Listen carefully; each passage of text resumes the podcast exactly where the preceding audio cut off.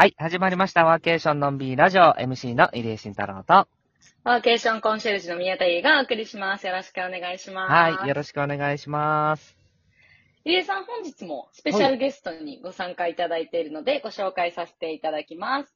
ワーケーション社労士、岩田祐介さんにご参加いただいております。よろしくお願いします。よろしくお願いします。岩田です。よろしくお願いします。ようこそ。はい。では、岩田さん、早速簡単に自己紹介お願いいたします。ありがとうございます。ワーケーション社労士ことですね。あの、本業は社会保険労務士という固い事業をやっております。今、横浜で開業しています。えー主にですね、企業と個人の働き方改革を推進しているものです。よろしくお願いします。はい、よよろしくおろしくお願願いしま。ますついに、シャロさんに来ていただきましたよ。す。うん。もうみんなね、聞きたいこともいっぱいあるかなと思うんですけれども、まずは、私あの、毎回ね、ゲストの方、初めての方にお伺いしてるんですけど、こう、入江さんとの馴れ初めは何ぞやっていうはい。ことで、まあ、一応ね、毎回聞いてるんで、お決まりの流れで。お決まりの流れで。なれそめは、岩田さんはね、あとで、多分、現 X、旧ツイッター上の、はい、オンラインでのやりとりからです。おー、はい最近増えてますよね。入江さん、オンライン上で、そういうワーケーションのこういう関係者の人がどんどん増えていくっていう。そうそうそう。まあ、ありがたいことになんか知らんけど、なんかツイッター X の見てくださる方が増えてきたのはすごい嬉しくて。うん。で、そこで、こう知り合って、で、あの、そあの、日本ワーケーション協会にもこ個人として、こう、加盟いただいて、で、それで、この間一緒にご飯を、あの、登場のしながら、やっと行けたっていう、もうずーっと、あ、もうやりましょうやりましょうの繰り返しやったって感じですよね。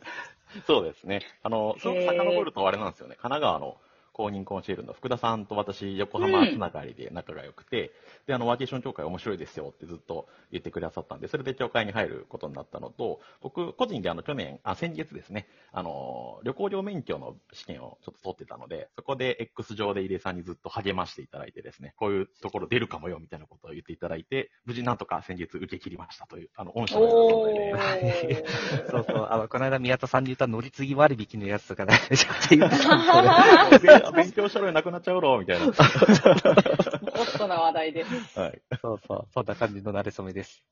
なるほど。じゃあ、まずはね、ちょっと今回のテーマは、岩田さんの、岩田さんについて、ちょっと掘り下げていきたいなと思うんですけれども、はいまあ、そもそもね、どうやってこう、まあ、ワーケーション社労士っていうこう職業にたどり着いたのかとか、まあ、今、神奈川に住んでいらっしゃるっていうところなので、まあ、なんかその生い立ちみたいなところも含めておし、あの、お伺いできたらと思います。あありがとうございます。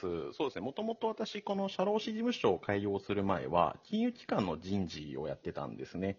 で、その時はもう実はリモートワークすらですね、反対派のですね、えーワーケーション界隈からするとそれ敵のような だったんですよ。で、あの、まあ、もともとその時も、あの、当時、JAL の東谷さんがやってるセミナーに、ワーケーションのセミナーに部下が行って、ワーケーションやりましょうよって言われたんですけど、大反対したという、あの、本当悪者だったんで、あの、私自身はね、あの、今振り返るとすごく反省だなというふうに思ってます。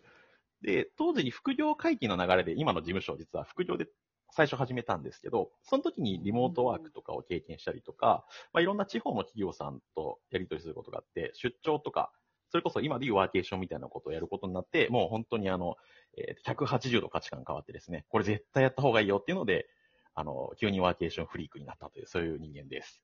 へえ、なんかあれですね。もともと人事でワーケーション、な、ワーケーションなんてけしからんみたいな感じだったのが、一転して、仕事の名前にワーケーションと名の付く、そうですね。社労士さんにはい。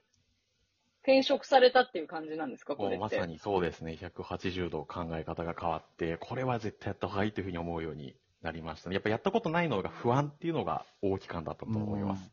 うんうんうんどう思います？入江さん。ああの、今の話をかけて、大体それって何年前ぐらいにこの考えてからって切り替わったんですか？えっ、とですね、2018とかうん。ぐらいかな、だと思いますね。やっぱり5年、ねコロナのちょっと前ぐらいって感じですよね。そうですね、コロナちょっと前ですね。うんうんうん。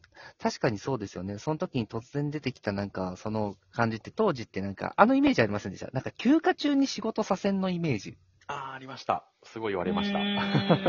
やっぱり当時そうでしたよね。で、それで結局どっちなの？みたいなんとかで、人事から見ても、その、なんだろう、せ管理しきれないというか、責任が取れないみたいなところがなんか大きかった印象がある。そんな感じですか？だからそのま、さにそうですね。あーあの休みの間まで仕事させるつもりですかって言われちゃいそうだし、まあ、あと逆になんかこう、本当にそれ、あの、いわゆる昔ながらのビーチで仕事するイメージみたいなのが当時あったんで、それで仕事になるみたいな、ちょっと間違ったワーケーション像を自分の中で作り上げてたなと今思い返すとありますね。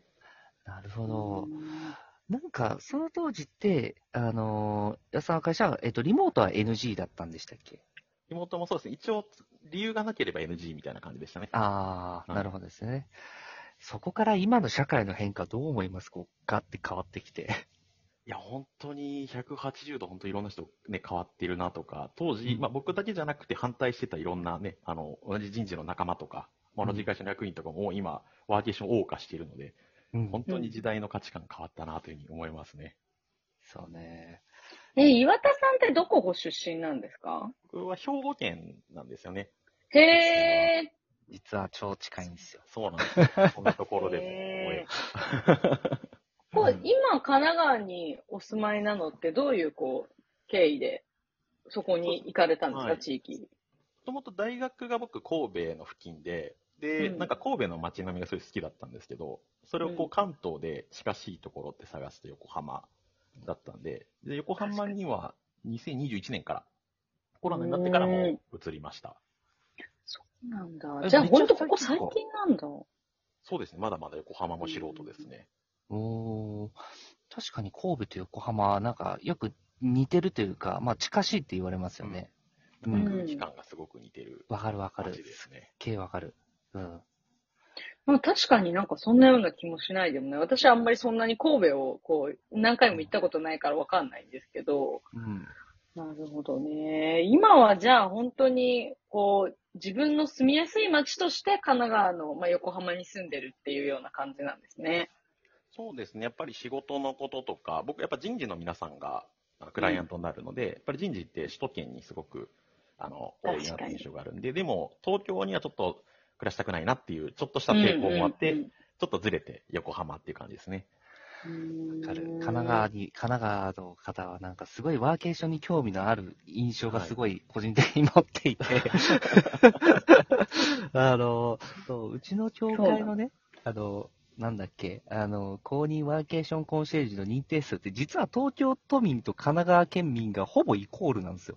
へえ。なちょい、確か一人ぐらい、ちょっともしかしたら確かに神奈川の方が多かった気がする。はいはいはい。うん。ってぐらい個人での興味がすごい強い人が多くて、っていう印象があって、みんなどこ行っても神奈川アピールするし、すごい僕ね、そう、神奈川選ぶ人すごい好きなんですよ。へーうん。え、ちなみに岩田さんが、その、ワーケーションの魅力に気づき始めてから、こう初めて行った地域とかって、どこだったりするんですか、初めてどこだろう、最初、ワーケーションっていう感じで行ったのは、多分山梨の富士吉田市。へーあなんか企業の合宿みたいなので一緒にあ。こう参加することがあって、ただ仕事する場にもうドーンって富士山が目の前に見えて、すごくこう、なんていうんですかね、し仕事しててクリエイティビティが高まっていく感じみたいなのが、すごく自分の中でこうあった気がしますね。いいな。え、河口湖とかあの辺ですか？河口湖まで行かなかった、本当にあの、富士山駅。富士山近く駅、でしたねちょっと手前ぐらいか。そうですね。はい。あの辺行ってみたいんだよな、めちゃくちゃ。そうなんですよね。なんかワーケーションの概念が変わった感じが、あの、ちゃんと仕事もできるコワーキング施設も結構密集あのあたりしてて、で、うんでも景観もすごくいいし、飲み屋も歩いて行けるんで、皆さうんん地元の方とも交流できるしで、なんかワーケーションの醍醐味詰ま詰まった地域だったなと思って、それでハマりましたね。その辺から徐々にこう、ワーケーションめちゃめちゃいいじゃんみたいな感じになっていったのが、はい。こう山梨結構きっかけだったっていう感じなんですね。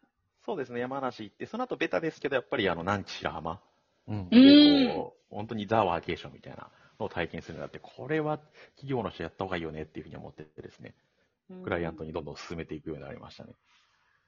うんうーんそうなんだ。入江さんいかがですか？いやー、あのね、僕もまだ山梨そこまで行けてないから、すごい羨ましいんですよ。純粋に。シンプルに。で、あとその、なんだろうな、どこどこに行ったっていう、その、わ、なんかそれぞれの人たちにとって今、岩田さんのお話聞きながら、なんか、ワーケーションのルーツってそれぞれの人たちにとってもある。なんか出身地みたいなのってあるじゃないですか、みんな。確かに。うん。うん。だからルーツって人それぞれあるんだなと感じましたよね。なんか僕の場合ってね、あの、北海道と東北、あ仙台か、うん札幌と仙台なの、僕の場合って。うんなんかそういうルーツを、なんかこれからいろんな人どんどん聞きたいなと思っちゃいましたよね。確かに。ワーケーションのルーツいいですね。逆にそういうのきっかけに、あ、この、うんこの方ってここの地域きっかけにワーケーションの魅力にハマったのねとかってなんかちょっと知りたいですよね。そうそうそうそう。でしかもそれってなんか表立ってバーンっていうところと結構違うケースが多いから、うん、確かに。面白いですよね。面白いですね。そうそう。もしかしたらね、人によってはめちゃくちゃ近いとこかもしれないし、うね、ん。なんでここみたいな。ハワイとかいう人もいるかそういもしれない。うね、いろんな、まあ、でも今、岩田さんってどれぐらい、じゃあその後からいろんな地域回られました、えー、もう数えきれるかな？なんかあ逆に行ってない場所とかは、今行。ってない場所は、えっと、まだあれですね。あの、山陰地方とかまだ行ってないですね。そういう。ああ、なるほど。はいあの辺はまだ実は行けてなくて。島根と鳥取。そうですね。あ、島根行きたはいいんで。すよ。そう今度島根で絶対行きたくて。あーわかります。じゃあ、超行きたい出雲空港に。出雲ー。大社にあサンライズ出雲に乗って行きたくて仕方がなああ、確かに。一はい本目出ますもんね、東京から。確かはいにそれ。確かにそれありだななんですよ。はい。というわけでですね、1回目は岩田さんのですね、いろいろなルーツについてお伺いをさせていただきましたんで、次回以降ですね、いろいろとその、えっ、と、まあその、会社で働くとか、まあそういったところについてうんいろいろと聞けていければというふうに思っておりますので、また楽しみにしていてください。ではまた次回のラジオでお会いしましょう。バイバイ。